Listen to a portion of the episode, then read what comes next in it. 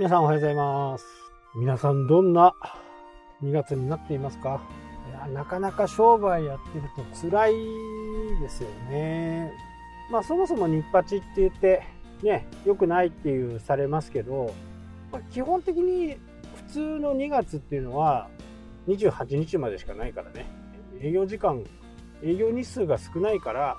っていうふうにね、僕は昔からこう思ってたんですけど、まあウルー年ということでね、29日まである。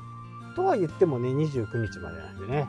30、31よりは少ないと。ただやっぱりこのコロナのね、影響が次第に大きくなってきたかなっていうふうにね、えー思いますね。これは今年大変ですね。いろんな意味でね。えー今までの予想だとね、だいたい致死率2%ぐらいなんで、武漢が1000万人もし本当にいるとするんだと、20万人ぐらいはね、え亡くなる可能性があるということですよね。まあ、医療体制含めてね、中国もいろいろ努力してるんでしょうけどね、なかなかうまくいかないと。まあ、対抗ウイルスができればね、いいんですけど、ウイルスができるまでには18ヶ月か19ヶ月ぐらいかかるだろうと。まあ、動物実験とかをね、やって、これが承認されないとなかなか使えない。これは尾を引くようなね、感じですよね。まあ、とはいえね、私たち、まあ、製造業の人はね、多分聞いてないと思うんですよね。え製造業の方は、もしかすると、部品をね、と中国から入れてたりすると、まあ、本当にダメな感じですよね。まあ中国がいつ動く、動き出すのかね、もうわからないですしね。まあ、これはなかなかタイミング的にもね、時期的にも、オリンピックも絡んできますしね、大変かもしれないですね。まあ、サービス業に関してはね、えー基本あまり変わらないのかなっていう、まあ、外的要因っていうのをあまり影響がない、まあ、景気っていう部分はね、影響はもちろんありますけど、ただ食品とかね、えーそういったものは生きていくためにね、購入をするわけですから、ここはあまり変わらないと。ただ、大元の中国とかがね、日本にもいっぱい輸入の商品を入れているところが、ちょっと立ち行きがおかしくなってくると、その影響はね、いずれ日本にも来る。まあ、世界に来るかなっていう感じですよ。そうそう。あのーこの間ね、休みの時に、まあ、やることもあったんでね、家にずっといたんですけど、その中でね、見た、Amazon プライムでね、映画を見たんですけど、結構ね、面白かったですね。えっ、とね、小日向さんが主演でやっているね、名前なんだったかな。うん何か、こう、日本中の電気、え電化製品が全て使えなくなった時の映画なんですよね。で、やっぱり危機感の持ってる人と危機感の持ってない人の違いとかっていうのもね、すごく表現できてたような映画だったかなって。まあ古い映画でね、もうなんか出てる人もすごい若い感じがしましたけど、なんだったかな。ちょっと忘れちゃいましたね。その中でね、言っていた言葉がね、まあ、生命を維持するためには、まずは体温を管理すること。そしてその次に水を管理する。で、最後に食料だと。食料ばっかりあってもね、えー寒いところにいたりすると、やっ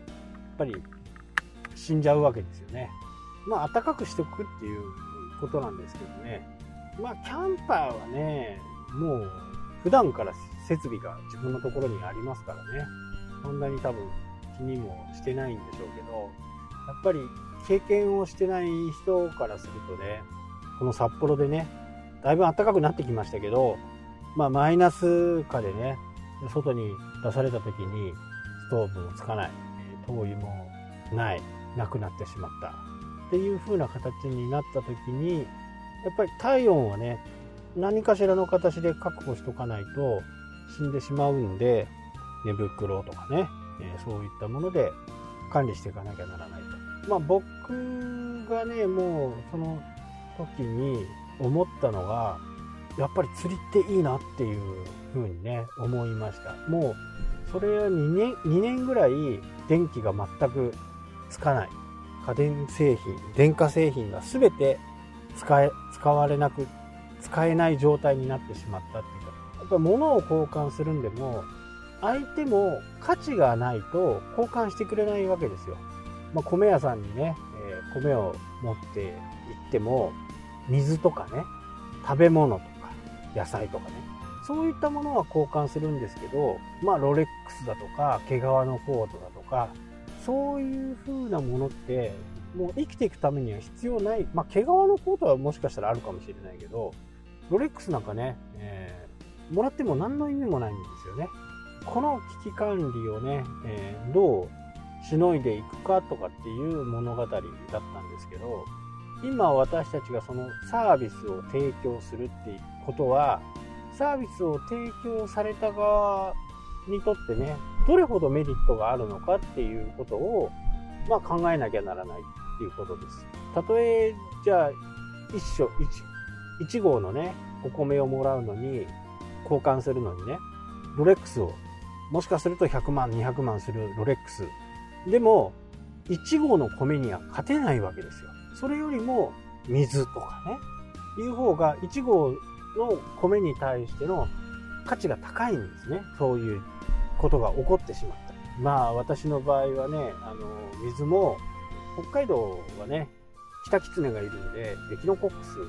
が川の水とか飲むとお腹下したりするんでね寄生虫がいたりするんで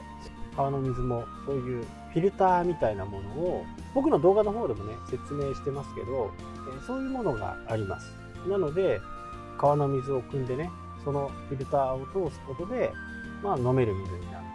泥水とかじゃダメですけどね、川の水だと99.9%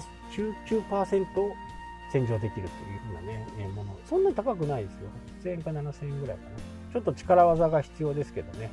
その時はもうみんなね、水を奪い合うような物語でしたよね。人のいないところ、人のいるところに行くとね、持ってるものは全部盗まれちゃうので、まあそういうふうなことがいつね、起きてもおかしくない、え時代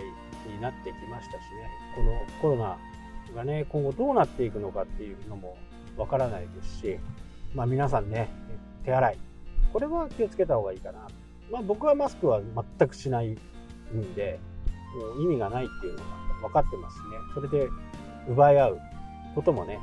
無意味だと思ってるんで、まあ全くかかってませんけど、まあ本質をね、捉えてしっかり、まああまり外出をしないっていうのが一番だとは思いますけど、コロナはね、怖い病気、ウイルスなんで気をつけてください。